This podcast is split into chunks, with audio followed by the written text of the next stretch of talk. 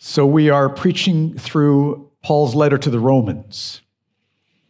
And in the passage that Len just read, which we're focusing on this afternoon, Paul's aim in this passage is to help us see the reality of God's wrath, God's anger. He wants us to see that God's wrath, God's anger is real. That's Paul's point in these verses. Now, some of us may, may not want to see that God's wrath is real. Or we might think it's kind of a negative topic, isn't it?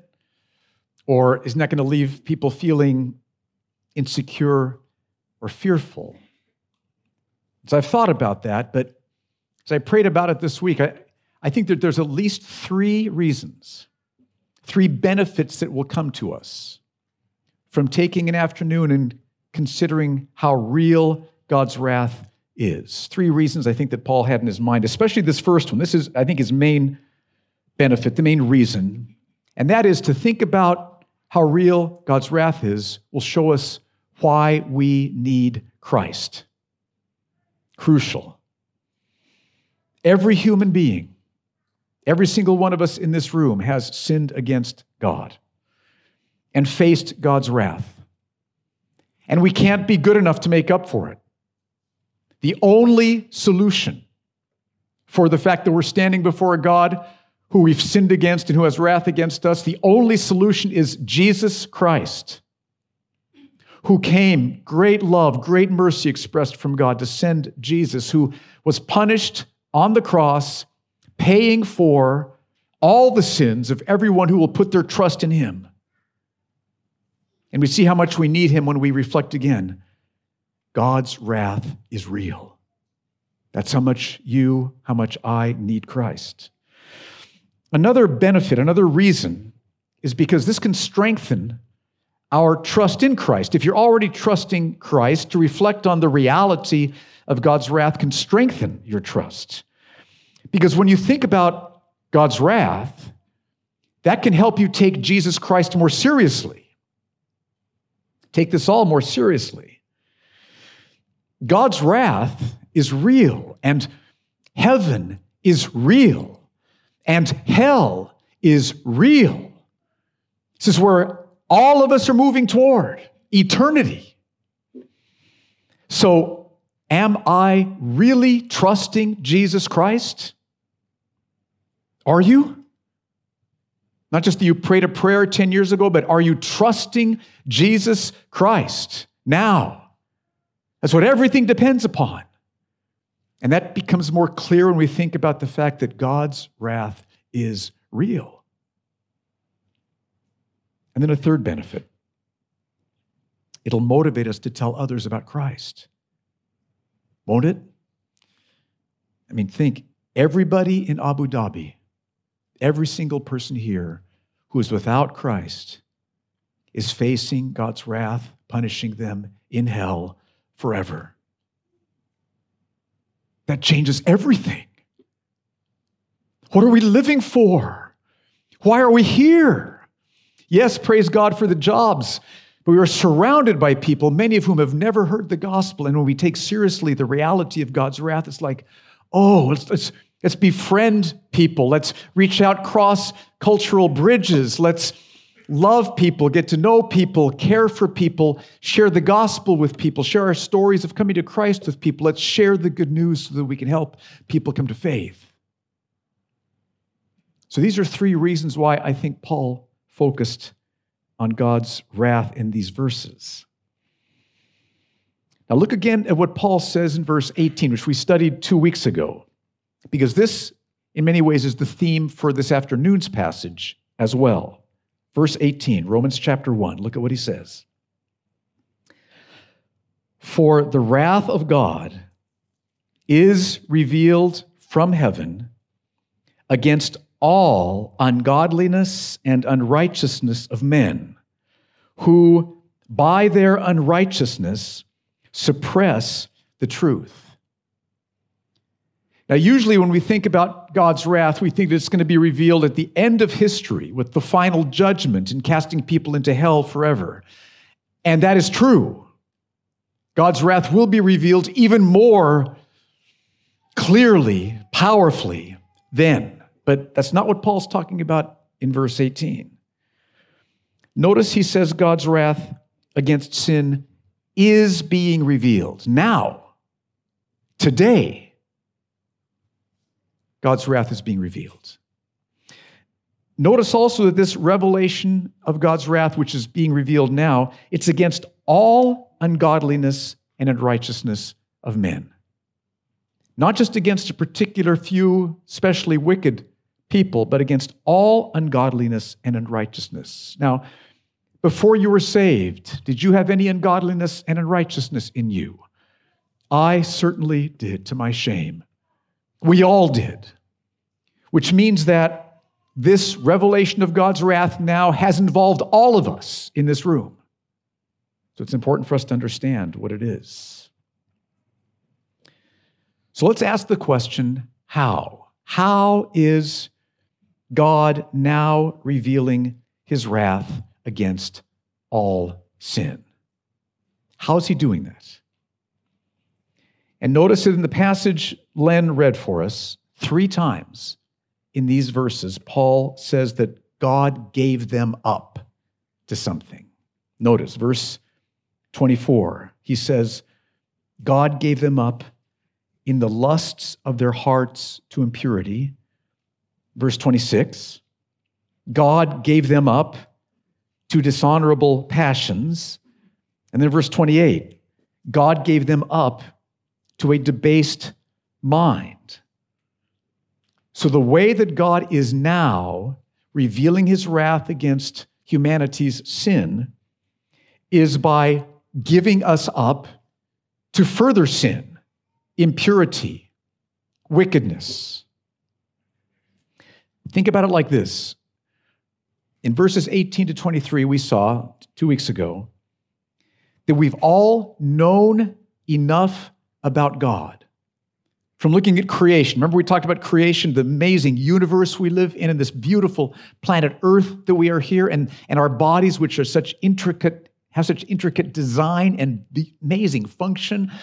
We, we know enough about creation to from about God from creation to worship God for his glory.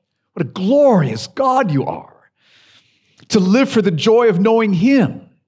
We know enough that we should be completely secured in his promises to us.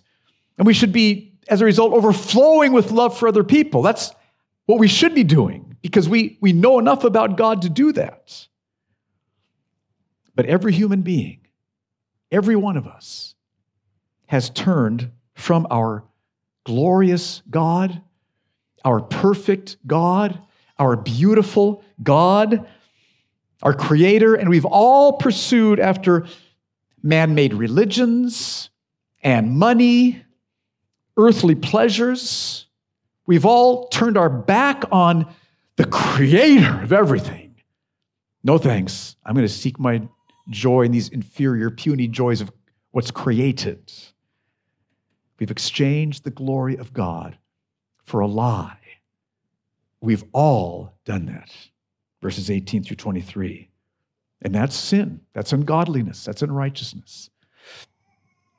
And God is now revealing his wrath against humanity's sin by giving humanity up to even more sin. Even more sin.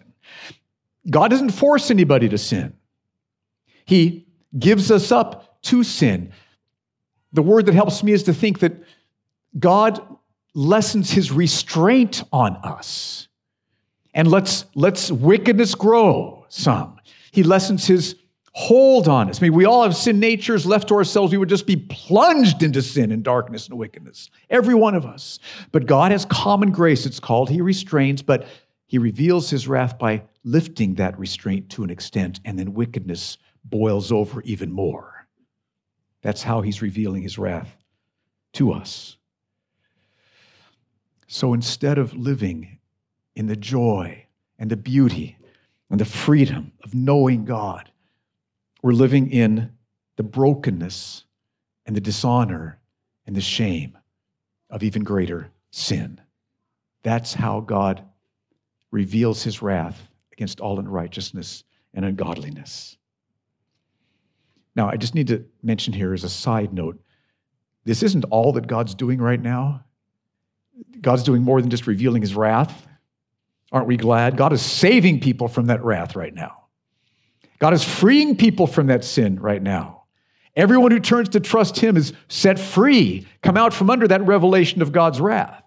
So God isn't just revealing wrath, he is saving people. But Paul's point in these verses is to help us understand God right now is revealing his wrath against humanity for their sin, for our sin. And in this passage, Paul says God does that in three ways, three different ways. Let's look at each of them. First, God gave humanity up to sexual impurity. Verses 24 and 25. Therefore, because we've turned our backs on God and we've exchanged the glory of God for images because of, of that horrible sin, therefore God gave them up in the lusts of their hearts to impurity, to the dishonoring of their bodies among themselves because they exchanged the truth about God for a lie and worshiped and served the creature rather than the Creator, who is blessed forever. Amen. Now, Paul doesn't say sexual impurity in these verses, but there's two reasons why I think that's what Paul's talking about. One is he mentions our, our bodies, our physical bodies. So, whatever this sin is, it's involving our physical bodies. That's one pointer toward what I think Paul's talking about. The other is that this word impurity, if you do a, a word study on it in your, in your computer Bible, you'll find that often Paul links that and has it in the context of sexual sin, immorality, adultery, that sort of thing. So, putting those two together, I think what Paul's talking about here is sexual sin, sexual impurity. Now, what does that mean? Let me just give you some background. The Bible teaches that sex is a beautiful gift from God. Gracious, beautiful, clean, wonderful gift from God. God planned it, God designed it. You all know that sex is God's idea, right? The world didn't come up with that. God created us in this amazing way, planned it, designed it to bring joy and closeness to a married man and woman. That's his design, that's his plan. And there are many scriptures which celebrate the, the pleasure, the wonder, the beauty of sexual relations in marriage between a man and a woman. Many scriptures. God is not embarrassed about sex. The Bible's not embarrassed about sex. That was God's plan. And when sex is pursued in the context of a loving marriage between a man and a woman, it honors our bodies it joins us together physically and emotionally and relationally in a way that is beautiful and life giving and wonderful and just makes the relationship thrive. It's an amazing gift that God's given to us. But what have we done? We've exchanged the truth about God for a lie, and we've worshiped the creature rather than the creator. And so God, in his wrath, gave humanity over to sexual impurity. He lessened the restraint so people pursued sexual sin even more. Now, what is sexual sin? Well, sexual sin is any sexual activity that's not between a husband and a wife. That's, that's what the Bible says very clearly. Sexual sin would include sex before marriage, it would include adultery, one night stands, swinging, orgies, pornography, any sexual activity outside the context of a loving marriage between a man and a woman is sin. It's against God's design. And it's everywhere, right? It's absolutely everywhere. And I just want to say, we need to be very careful about what kind of media we watch because it is so easy for us to become not just tempted, but desensitized, sullied. It affects us. So watch what you watch. Okay? Now, why is it wrong for there to be any sexual activity outside of a married man and woman together? Well, the main reason is that the God who created us, who has given us the gift of sex, who's designed that, he says it's wrong. All through the Bible. Sex is reserved for marriage, man and woman. Now, another reason where I think we get some help in understanding why, I've found this very helpful myself anyway, see if it helps you. Moses in Genesis chapter 2, verse 24, says that when husband and wife come together in marriage, they become one flesh, which includes physical union, sexual union, but it also includes a deep closeness and vulnerability that's, that's beautiful and harmony. It's, it's one flesh. And part of what one flesh means is that sexual relations, I mean, think about it, it, it involves just a deep transparency and openness and vulnerability to, to your husband, to your wife. And, and that deep openness and vulnerability and transparency between two people needs to be protected by a lifelong commitment. One flesh. There's so much openness there. There's so much transparency there. There's so much vulnerability there that if you know that you've both said, Till death do us part, I am yours alone. Wow. That's security. That's power. That's protection. That's freedom. That's God's intention. So the openness and the vulnerability that happens in sexual relations when it's protected by a lifelong commitment of marriage, that openness and vulnerability flourishes. It's joyful, it's wonderful, it's freeing. But when it's not protected by a lifelong commitment of marriage, it leaves people broken. It leaves people devastated. It leaves people insecure, harmed, hurt. Now, I especially want you young people to hear this. Young people, listen to this. This is so, so important. The God who created you knows how sex is supposed to function. It was his idea. He thought it up. It's the most amazing thing to think about. And sex is to be enjoyed as a gift. It's a gift to be enjoyed in marriage between a, a man and a woman, where it will cause their love and their closeness and their joy to flourish and to grow. It's holy, it's clean, it's beautiful in that setting. So don't fall for Satan's lies.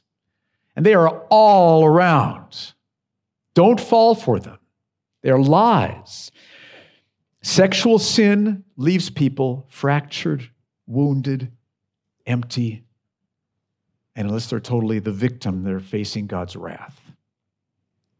And sadly, I'm, I'm sure that there are many people in this room who've experienced that brokenness and that pain. And our hearts break for you. And we love you, and we are glad you're here. And we want to encourage you that Jesus loves you. If that's part of your story, Jesus will meet you. He is near to the brokenhearted, comforts those who are crushed in spirit. This is our God. This is our Jesus. He will forgive you, if that's part of the equation. He will help you. He will heal you. He will comfort you. It's real. He's real. His healing is real. It's not like sticking a band aid on something, but it is heartfelt and substantial and powerful. Many in this room have experienced that. We want all of, all of you to experience that more and more. So, sexual impurity is our sin against God. I mean, you, you look at the world and just all the sexual sin that's out there. That is sin against God. Yes, it is. But that's not all that it is. It is sin against God, but it's also God's wrath against sin. It's a revelation of his wrath. The, the sexual sin we see running rampant in our world is a display of God's wrath against sin. It is sin, and it's God's wrath against sin. And I think most of us haven't thought about it that second way enough. But that is another way we need to be looking at it. It's God's wrath against sin. He's displaying for all of humanity to see this is the brokenness and the hurt and the pain that comes when you put something else in the center of your life besides God. When you turn from the creator to the creation, this is the kind of fractured reality, the, the pain, the shame, the dishonor that you'll experience. In his mercy, he shows that to us, but it's a revelation of his wrath. So that's one way that Paul mentions here that God reveals his wrath against sin. It's by giving humanity up to sexual impurity. There's a second way that Paul says God does this. God gave humanity up to homosexuality.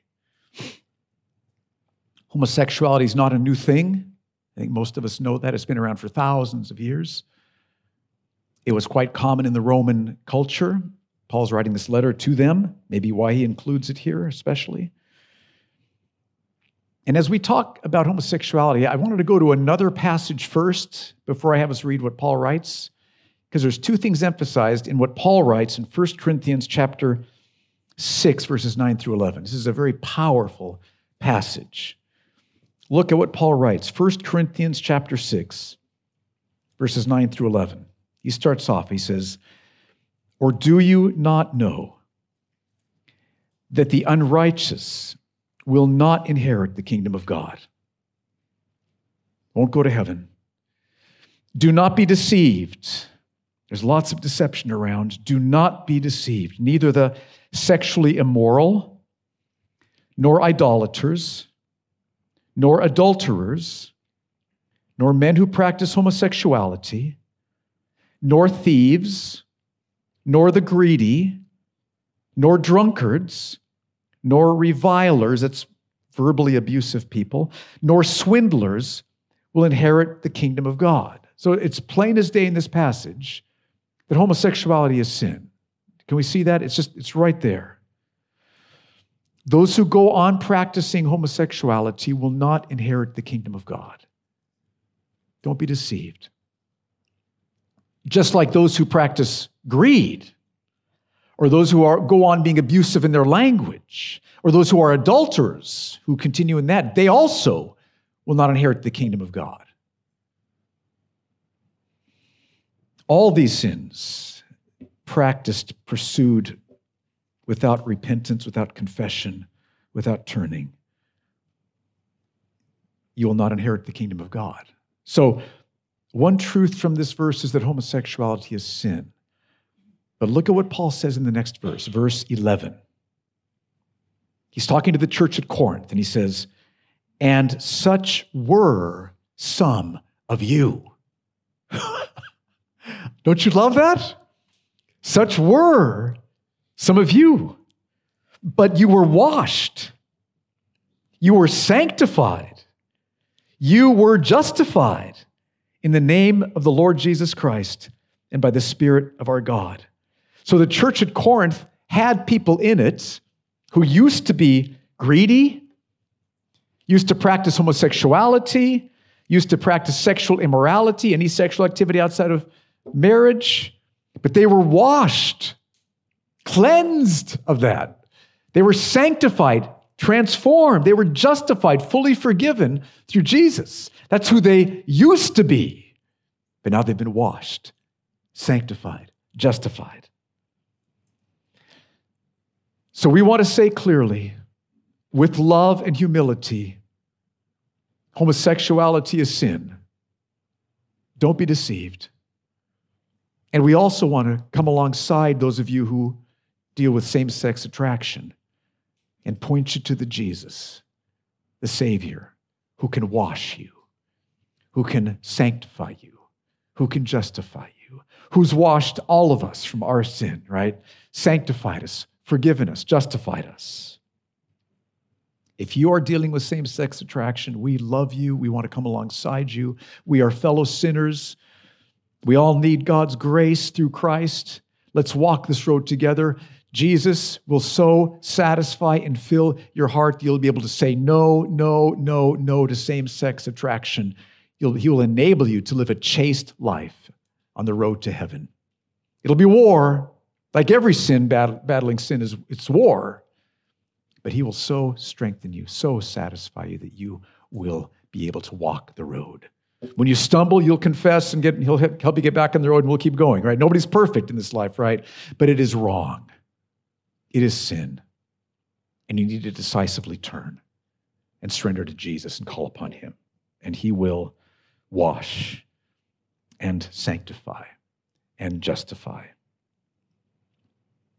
Now, with that in mind, look at what Paul says about this in Romans 1 26 and 27.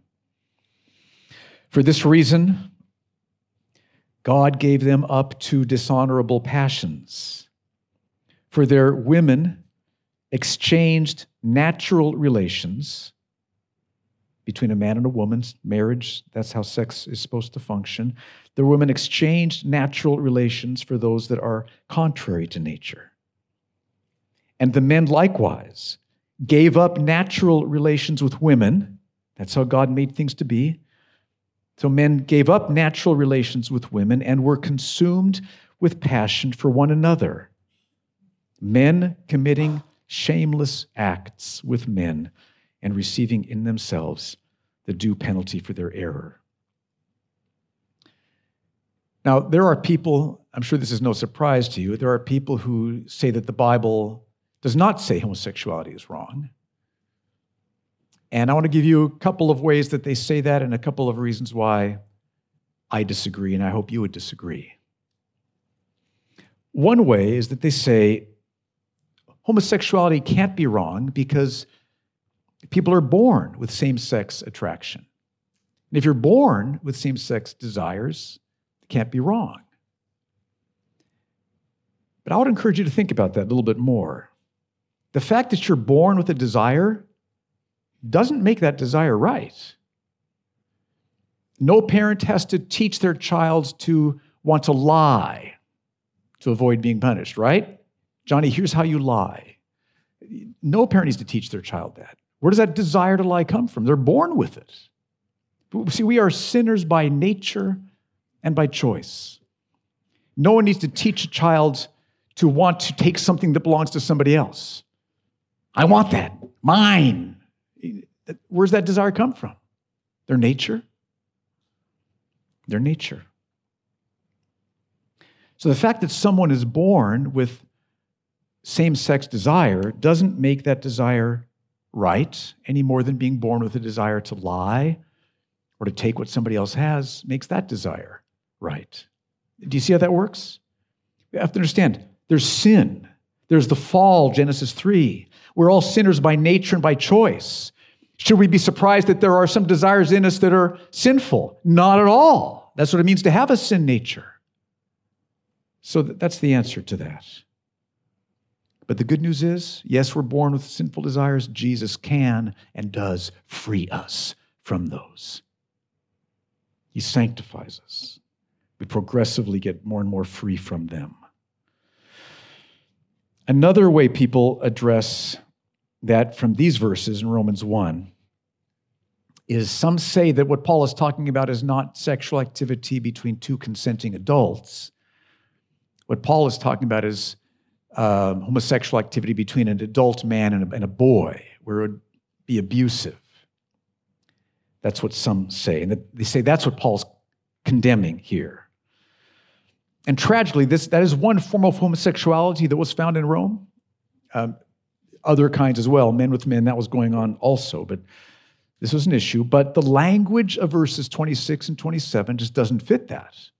If you read those verses carefully, nothing is said about adult men with younger boys. It's men with men, same word in the Greek. Nothing is said about older women with young girls. It's women with women. So to say that this is about older adults with children and that that's what's wrong is to put something into this text that's not found in the text. Just we need to let the words of Scripture speak. We're talking about men with men, women with women. That's not God's design. So the meaning of these verses in Romans 1 and the meaning of what Paul said in Romans in 1 Corinthians 6 is clear. Homosexuality is sin against God, our maker. Any sexual activity outside the context of marriage between a man and a woman is, is sin. And the second way that God reveals his wrath against all ungodliness and unrighteousness is to remove the restraint and to allow humanity to move into homosexuality. It's sin against God, and it's God's wrath against sin. It's a display of God's wrath. Again, think about how this works. We've all known enough from creation to embrace God in all of his glory and beauty and to love him and to worship him and to trust him and to be so freed by his love and his presence that we love people around us and we, we, we follow his design. We trust him. He's made us. Look at these bodies. Look at this world. We trust him. Every reason to trust the designer. But we've all turned our backs on him. We've all said no to him. That's sin. And one way God reveals his wrath against sin is by giving humanity up to homosexuality, to see the dishonor of that, to see the fracturedness of that, the not being part of God's design. It's not, it's not how it's supposed to work. So, here's what we've seen so far. Because of our sin, God has revealed his wrath by giving humanity up to sexual impurity of all kinds, and then Paul specifies, pulls out from that, gives humanity up to homosexuality. But there's a third way that God does it.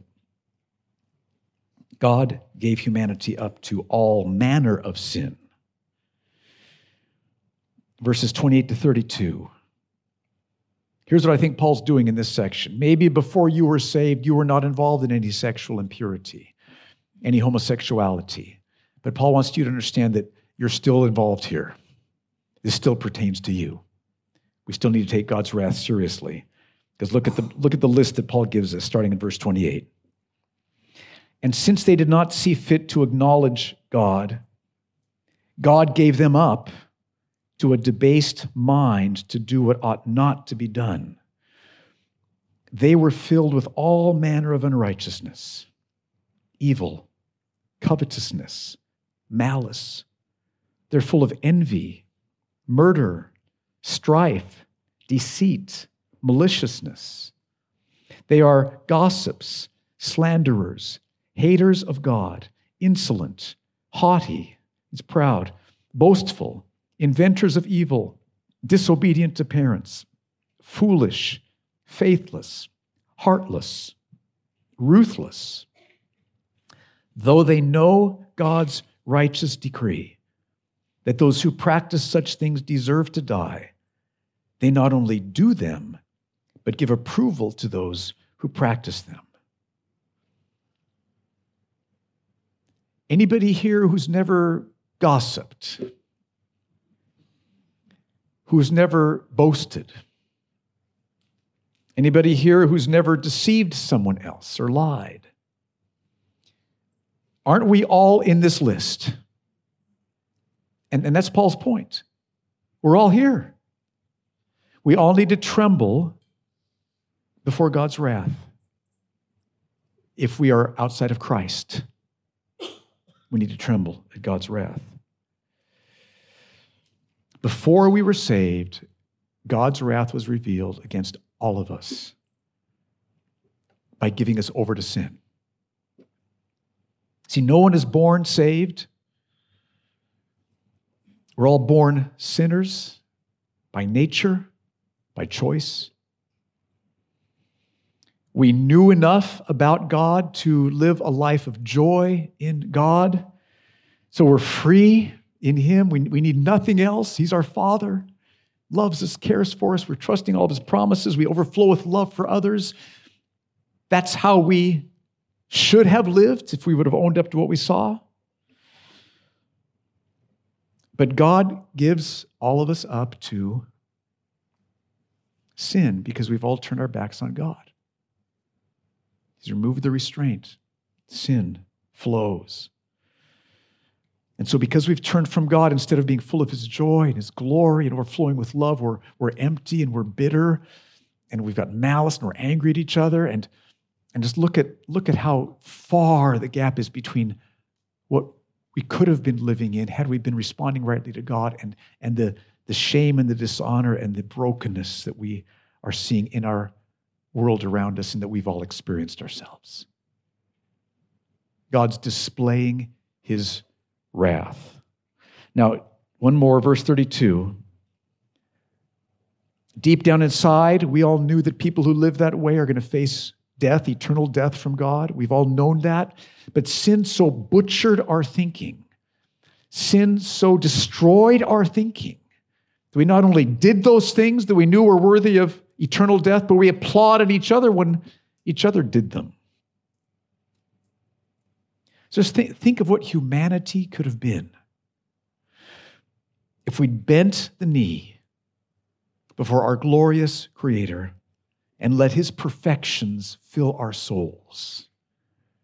Think of what humanity could have been. I mean, just, just make us weep. We look at the world around us, and of course, there's hope because we know that in the new heavens and the new earth, that's what's going to be happening, right? A new humanity saved through Christ. So that's coming. That's eternity. So let me encourage you, church, when, when we see the world just plunging headlong into sin, which we see all around us, instead of saying, why, why could they do? How could people do that? I mean, that's not a bad question to ask. It's fair to ask. But one thought we should have is well, it's because of their sin. That's the answer. Why do they do that? Because their sin. Okay, that, that is the end. There's an answer to that. But that shouldn't be the only thing we think of. Yes, it's because of their sin. That's why this headlong plunge into sin, but also it's because God is revealing his wrath against their sin. God wants to make it very clear this is what happens when you turn your back on your Creator. This is the brokenness that comes when something else moves to the center of your life besides God in Jesus Christ. This is the heartache and the fracturing and the pain that comes when we exchange the glory of God for a lie. That's what happens. God's revealing his wrath to show the wreckage that comes when we've turned our backs on God. So let's pay heed. Let's pay heed. So, what does this mean for us? Let me come back to those three benefits I mentioned at the very beginning. We've taken a deep dive into the wrath of God, how it's revealed now, not just how it's going to be, and that's going to be far worse in eternity, but it's horrifying now. Taking a deep dive into God's wrath, what are the benefits? There's three. One, see why you need Christ. See why you need Christ. God's wrath against sin is real. We've all sinned against him. The only solution is Jesus Christ. The only solution.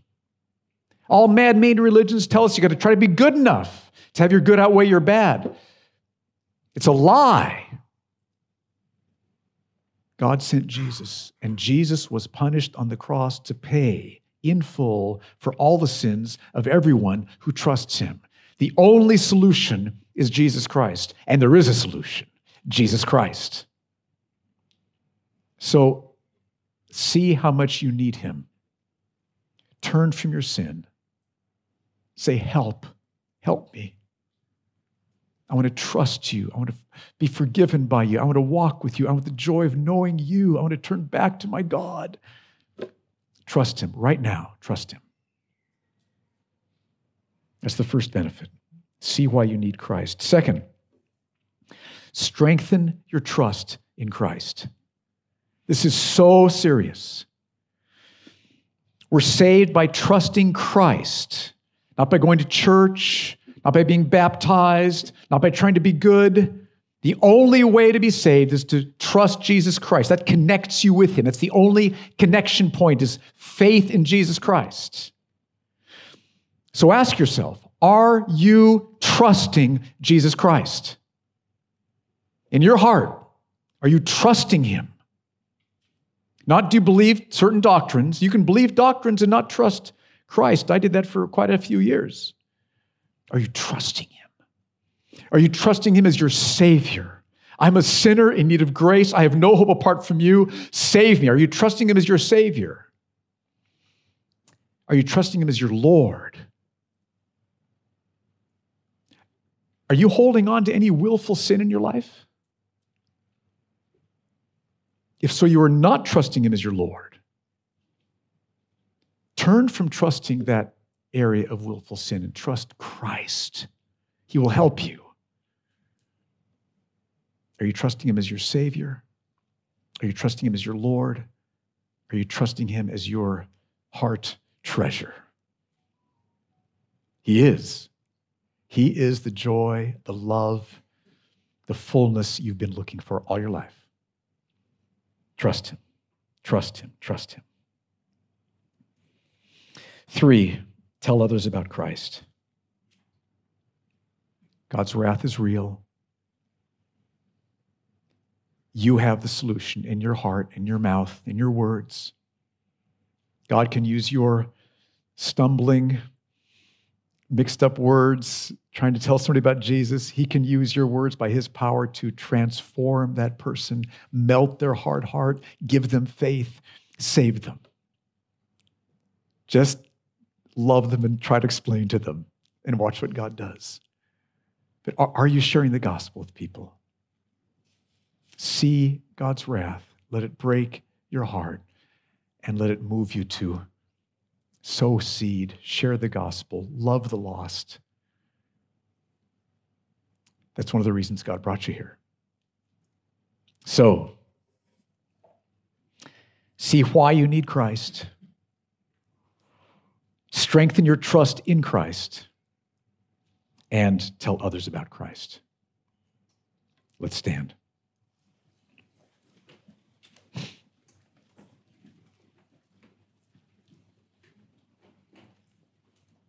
Thank you for this passage of Scripture, for the truth, clarity. It just puts things into stark focus for us eternity, heaven, hell, faith, lost people around us. Oh Lord, we get so dull. Our vision gets so out of focus. Lord, use this passage to snap things back into focus so we see and we come to Christ. We trust Christ and we share the good news. In Jesus' name, amen.